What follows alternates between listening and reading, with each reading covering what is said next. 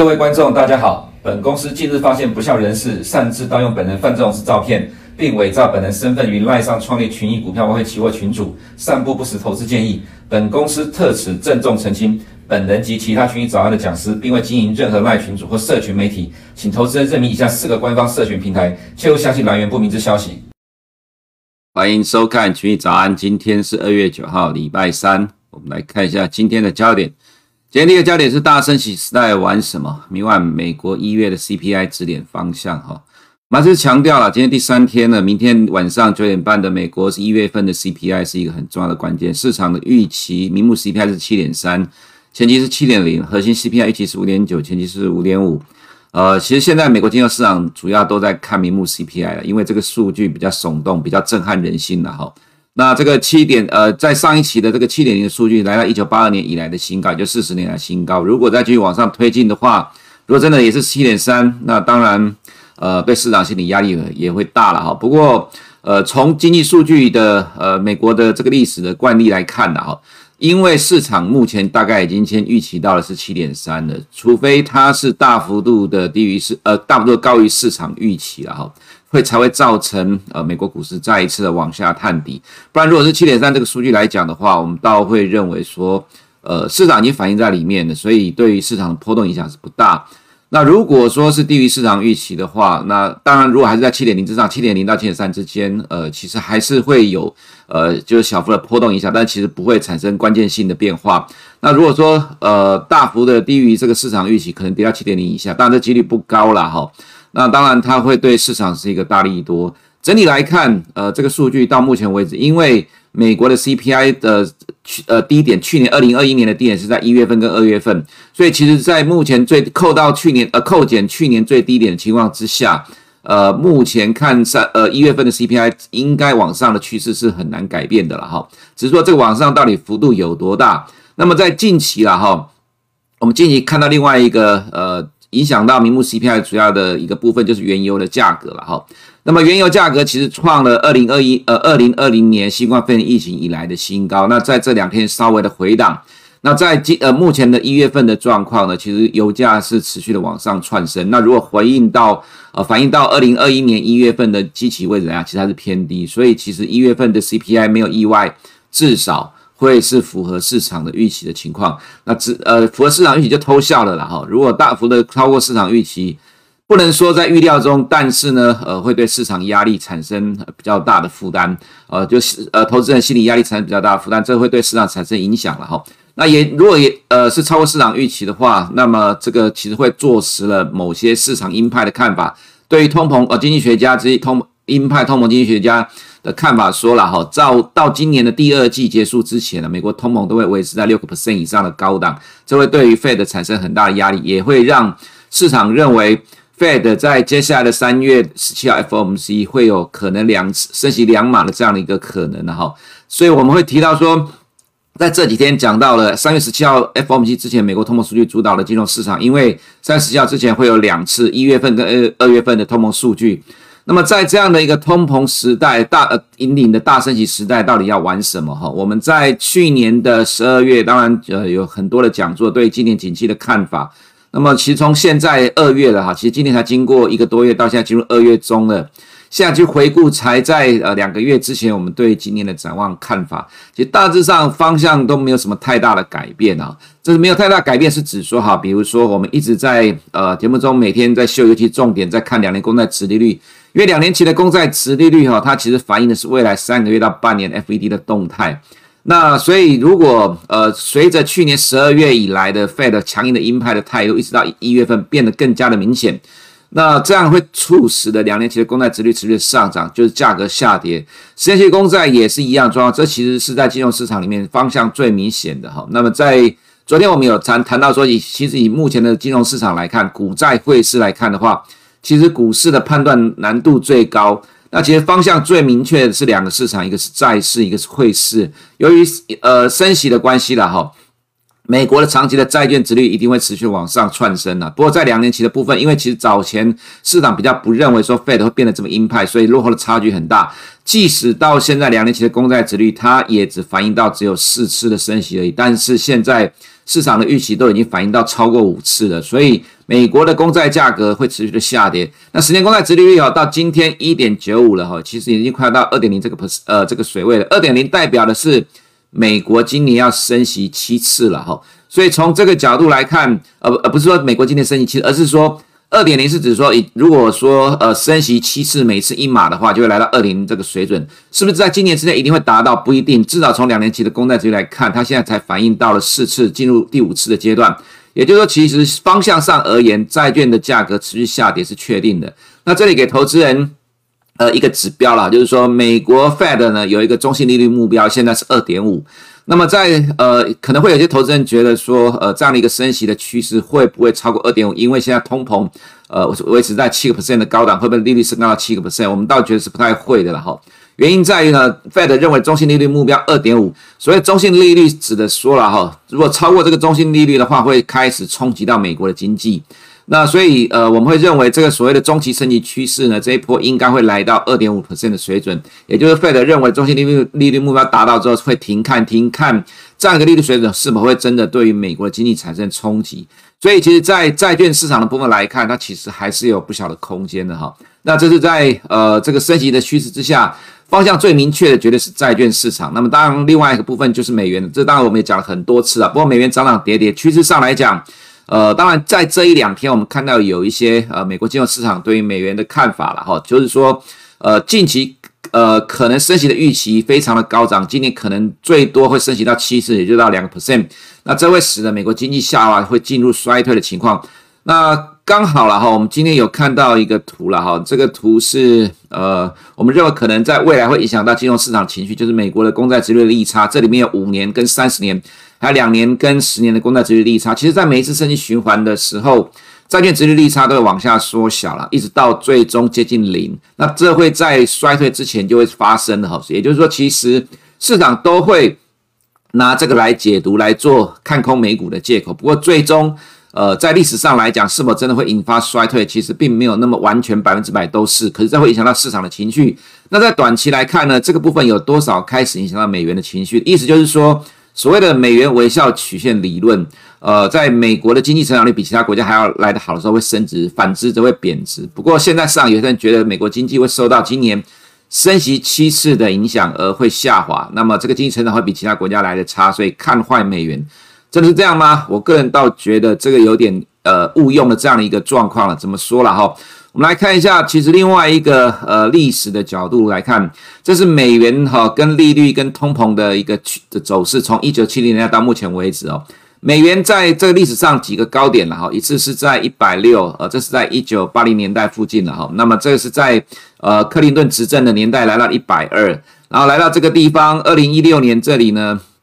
呃是一百零三的水准哈，那这是什么样状况呢？这里呢是。呃，因为美国的利率提高到二十趴之后呢，带动了美元强势的升值。这个地方呃也是美国不断的升息，因为美国经济持续的成长，也是利率上涨，呃，升级循环所带来的升值。那么在这个地方为什么会涨到一百零三呢？呃，原因在于了哈，呃，原因在于川普当选之后。提到说哦，对不起，应该是这个地方哈、这里是呃欧元区实施负利率，那么这个地方是川普呃川普选上的时候，川普的政见提到利率要调高到六个 percent，因为美国很多人要靠退休金来生活，所以利率要调高。所以你可以看到，其实每一次大循环的波段高点都是利率所推升的行情，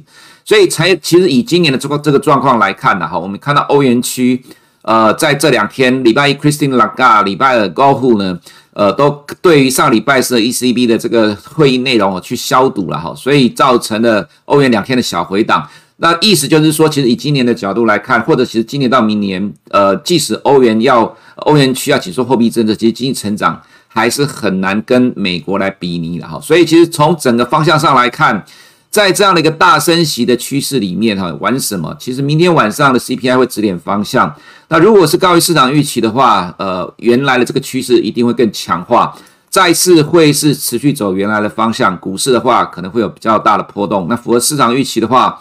呃，其实我们倒觉得对股市的影响会比较小了。那对于可能再次汇市来讲，可能会有短期的震荡。大概会是这样的情况，但中期的趋势而言呢，其实方向非常的明确。那这里呢，会反映在股市的部分呢，等下我们做个说明哈。再来就是第三点，法国总统马克龙哈，呃，昨昨天晚上说，普丁保证不会让俄乌局势升级了。不过，普丁的发言人否认了哈，这也蛮有意思的哈。既然俄国在过去两周跟德国、法国也开会了，然后俄国跟乌克兰也开会了，都提到说哈，不要打仗，呃，不要让这个局势升级哦。那么，既然法国马法国总统马克龙跑去了俄国跟普京的谈话。都讲了这样的情况，结果普京发言还要否认，那为什么要否认呢？其实这其实留下了蛮多的想象的空间的哈。也就是说，呃，市场上现在大家都说是不会，有人说是呃不会发生，有人会发生。其实我们讲过很多次，目前看起来就是美国的阴谋论。那这个其实呃，普丁也看得很清楚，就是美国想要把俄罗斯拖入战争，但其实没有人想要打仗，在目前这个时间点，包括连乌克兰都是一样啊。乌克兰如果真的要打下去的话，我想可能大家国土就分裂了了哈，这其实代价太大了，没有人想要在这个时候发动战争，只有美国。那美国为什么想要这样搞呢？当然只有拜登自己的政党利益而言，然后而定。所以说现在来看，当然发生战争几率不高，但在这个时候呢，呃，普丁居然去否认，呃，普丁发言人去否认这样的情况。当然会让这样的一个局势，当然产生了一些比较不好联想了。不过我们还是强调了，冬奥结束之前，北京冬奥结束之前呢，其实不会有什么问题了哈。所以这个议题呢，虽然每天都有，但是也不用花太多心思在短线上去关注这个焦点。再来就是哈，高盛强烈的看涨原物料行情呢，这等一下我们做个说明。另外是 JP Morgan 说 VIX 很准，呃，等一下我们会看一看。在 ECB 的官员啊，刚才提到了哈，连续两天引导市场的预期啊，就上礼拜的 ECB 会议之后，市场一面倒了看呃看多哦呃不是看多，一面倒了认为今年 E ECB 会在呃最晚九月呢会开始升息，然后到年底会变成零利率，那造成市场上尤其负利率的呃这个债券大量的消失哈。那我们的看法是觉得啦，其实对于呃欧洲的景气来讲哈。欧洲的景气一直都是非常的疲弱，那你可以看到德国在呃去年第四季的 GDP 还是衰退的，美国反而是大幅度的成长。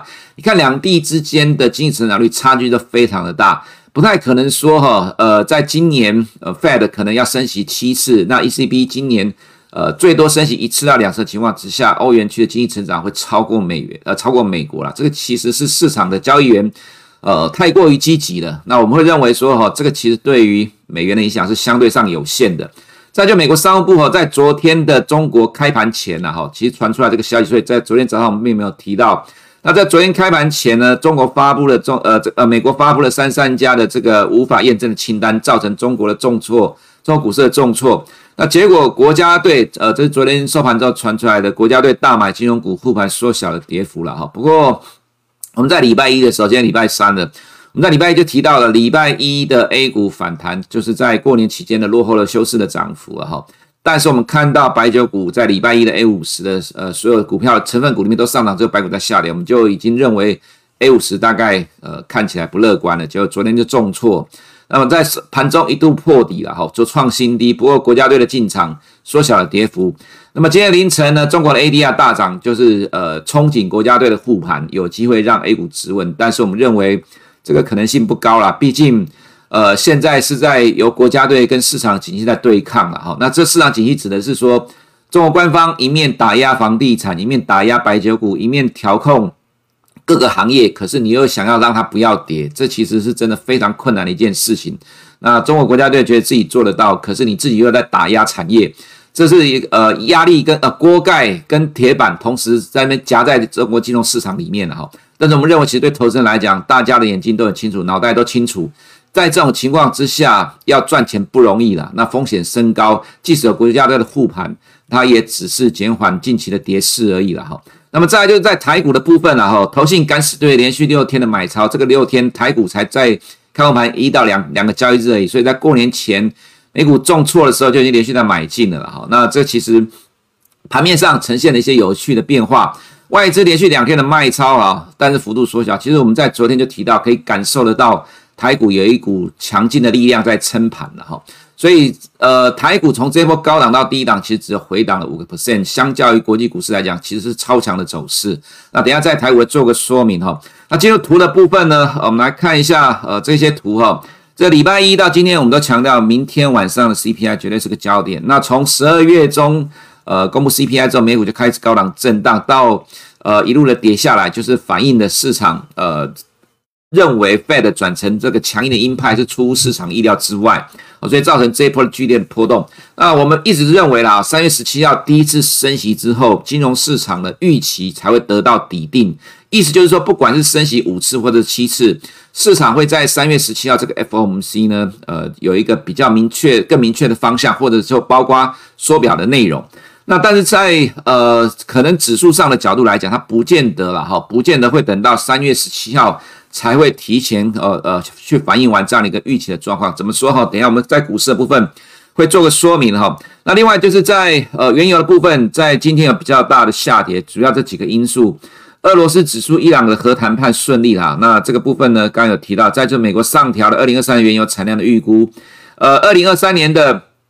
预估日产量从一千两百四十一万桶调高到一千两百二十万桶。那原先哈呃在今预期了哈，原先预期呃在今年的状况来看呢哈，今年状况是在一千两百三十万桶。那所以说呃一一九七的话是去年的一个水位。那你可以看到这个其实即使增加了哈，这个空间也没有很大。但是其实因为呃只是往上调高，就让市场担心呃这个供需供需的问题。不过其实以现在这个状况来看，要到二零二三年了哈才会在呃创历史新高，才回到疫情前的水准。所以其实现在的原油市场是相对上来讲，其实投资人还是比较正面的了哈。另外就是呃高盛发出了报告，其实是在几天之前呢，高盛就有提出这样的看法。不过今天呢，呃这一张图呢提出来，呃它算是一个例佐证了哈。那我们只能说参考就好，不代表它一定是这个方向。这个指的是说了哈，在目前所观测呃主要的二十八种的大宗商品里面呢，有十九种的。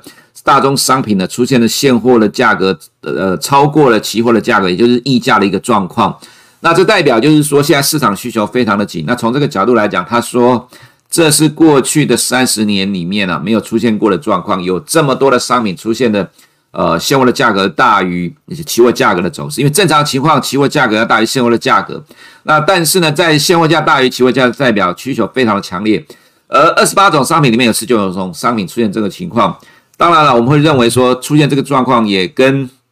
这两年的全球的供应链中断有关，全球的航运呃塞港运价高涨有关了哈。其实是主要是这个因素，所以是不是说呃这样的一个状况出现，就代表是市场需求真的非常的强劲？其实在这两年，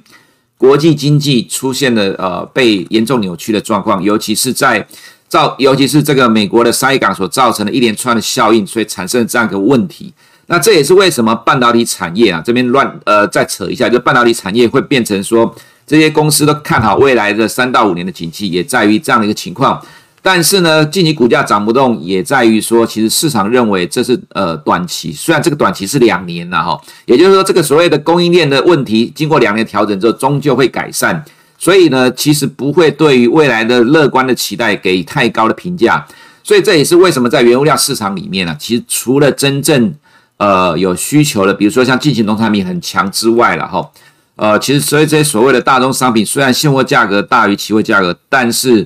呃并没有所谓的中期基本面太强的一个趋势的支撑啊，这是我们的看法。再就是呢。呃，在其他哈，呃，我们这里要提一下，这昨天所提到的美林呃美林美美林的报告了哈。我们昨天有讲到，市场上有非常多的资讯出来，每天都有，不代表每个都是对的。那我们在这个节目呢，就帮投资人去检视这样一个逻辑，投资逻辑会不会去影响到我们的方向了哈？那我们也提到说，呃，这个图当然它其实有点误导，原因在于呢，即使是这个所谓的高估值，后面都还是继续上涨。二零一四年、二零一六年、一九九九年也是一样。那现在很多的美国方美国投资人或券商用二一九九九年来类比这一次没有错，但是问题在于说，现在 S&P 五百的本益比是二十倍，如果长期的本益比是十五倍的话，十五到二十倍其实空间并不大，所以要说呃已经跌了二十 percent 的美国科技股，再来一次的大崩盘，我们倒觉得不至于了哈。再就是说，JP Morgan 也发表了这篇报告，说这个指标非常的准。那投资人参考一下，这什么东西啊？这是 VIX 的指标，意思是说，从过去的三十年来看呢，哈，当呃 VIX 哈，如果说单嗯剧烈的波动超过三十天的移动平均五十 per 五十 percent 以上了哈，这通常就会是一个买点。那这个呢，在过去的三十年呢，出现了二十一次，那出现了二十一次呢，只有一次不准，是在。二零零八年啊，二零零八年出现一次之后呢，结果后面六个月股市美股继续下跌了三十个 percent，这当然是因为基本面的关系，所以这也是为什么一直在强调。我们是从基本面的角度来判断市场，而不是从各个指标的部分。指标只能告诉你短期的，但是基本面才能够确定长期的趋势。那么这一次呢，呃，也出现了同样情况，就是说 VIX 在短期突破了五十天移动平均的，呃，就是说比五十天平移动平均超过了五十 percent 以上，也就是说短线乖离过大。那这通常会是技术面的反弹。那技术面反弹会不会成为基本面的上涨？其实就是要看基本面趋势的演变了哈。那至少短期来看。如果这样的情况呢，大概就是各个指标都出现的是所谓的技术性的情况，所以在美股的部分呢，刚好又从资金面来验证，这个是呃 ETF 啦哈，过去一个月的美股呢，美国股票型的 ETF 流入两百八十八点二亿美元，过去一个礼拜呢是两百八十八点六亿美元，这个意思是什么呢？在过去的一周一个月里面呢，大概前三周都是卖超的，那最后过去一周是买超的，所以这两个金额才会是一样的，意思就是说。呃，在美国股市啦，哈，我们可以看到最近的反弹，呃，最近的反弹就是 ETF 的大量进来的。那这其实我们一直在强调，其实美国股市的钱很多，ETF 其实是主导的美股的趋势。那方向上来看的话呢，我们在之前其实一直在提到说，金融股带动的，呃，升息预期带动了金融股的反弹。但是其实你看到高盛跟 JP Morgan 的幅度不大。可是重点在我们看另外一个 SMP 的银行股的 ETF，这是美国九十九家的金融股，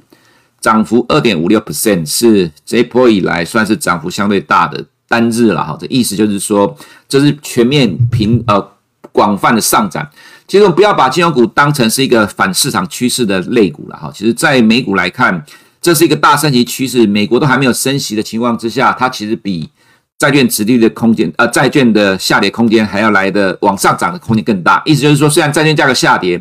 照但是殖率的上涨，那反而呃还没升息的情况之下，其实对于银行股而言，我们认为呃接下来道琼的走势了哈，会比科技股还要来的更强势了哈。那当然，科技股今天有 Apple 的带动，呃，我们认为还是短期的反弹，因为终究还是要看明天晚上的 CPI 的数据。如果明天晚上 CPI 数据，呃，大幅超过市场预期的话，那么对于呃科技股来讲，应该还是会有短期的往下剧烈的震荡哈。这可能是投资人对科技股还是要提高警觉的部分。那么亚洲股市的部分呢？哈，昨天的港股 A 股，如果我们预期跌下来了哈，不过因为国家队昨天进场了，那所以带动了今天的 ADR 都涨。那今天 ADR 涨的话，对港股会有帮助反弹。那在 A 股的部分也会有啦。其实我们可以看到昨天的呃 A 股真的很糟糕哈，沪深三百破底。那其他创业板也破底进入了熊市了哈，那贵州茅台重挫破底，五粮液也重挫破底，呃，这就是我们讲的，其实白酒股才是真正的关键，因为贵州茅台现在占十二 percent，你可以看一下 A 五十里面了哈，权重最大的贵州茅台占十二 percent，五粮液占五个 percent，这两档加起来就占了七个呃十七个 percent，在宁德时代占了五点五一个 percent，所以呃这几档股票都重挫，A 五十昨天呃当然表现的就很难看了哈。那在这里有下影线是破了低点，不过因为官方做多的关系啦，但是呢，如果趋势上啊、呃、这个白酒股受到压抑没有改变的情况之下，其实 A 五十顶多就是短线的反弹了哈。那最后花点时间，我们来看一下台股的部分了哈。为什么我们说呃台股有强呃特定人在护盘走势非常的强哦？这一波从高点到修正的低点，指数才跌了五点二三 percent，相较于纳斯达跌了十九 percent，道琼跌了十个 percent。呃，韩国跌了二十几个 percent，其实全球各国来看，台股加权指数真的是强的不得了。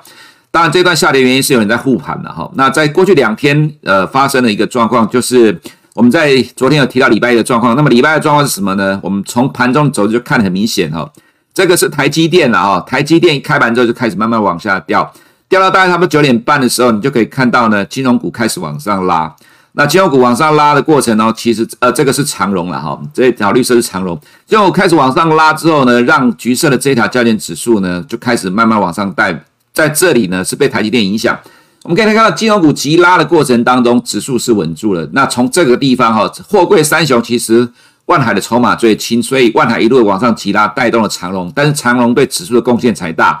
也就是说哈，这。这一段时间，你可以看到金融、货柜三雄轮流的拉抬，才让加权指数维持横向的震荡。那么在呃，万海拉涨停了，长隆拉不动之后掉下来，这个过程当中换成什么？金融股强拉，所以才让呃加权指数哦在后段有稍微拉起来。可是你可以看到，在这个地方，其实台积电是往下掉了。台积电涨一块钱，指数动八点五点，所以呃台积电在这里往下掉，就必须呃要让金融股这边拉起来。所以你可以看到，在这个盘的过程当中了哈，其实指数是有人在精准的控盘，不要让台积电去影响到市场。这是我们在在昨天所提到的说，这个盘有很明显的人有人在操控这个盘，让它挡住它，不让它下跌哈。再就是我们可以看到一个有趣的现象了，我们在讲说，其实这种大升息的情况之下，金融股的走势是相对上比较有利的哈。那在这两天金融股的涨的幅度，昨天虽然涨的幅度不大。可呃，一般都认为说动指数应该动国泰金或者是富邦金了。不过其实你可以看到有趣的是什么？在这些金控股里面，只有三档关股的金控创了波段新高：华南金、兆丰金、第一金。那货柜三雄昨天也是撑盘的要角。不过今天第三天了，我们觉得涨势会钝化了。其实意思就是说，呃，这盘面呈现出来的现象很明显了哈。啊，如果看得懂就看得懂了，看不懂我也没有办法了。我只是要讲的是。其实今年没有意外了哈，应该是选举年的做多，所以特定的护盘的力量很明显。那在这种趋势之下呢，你要顺着市场的方向来走，朝向对你有利的方向才是比较好的操作方式。以上是我们今天群益早的内容，我们明天见。